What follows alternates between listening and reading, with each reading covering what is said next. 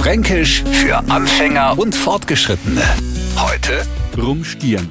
So viel vorweg mit Viecher hat es jetzt nichts zu tun und auch mit am hochdeutschen Stieren, also blöd mit aufgerissenen Augen auf euch jetzt was glotzen, auch nicht.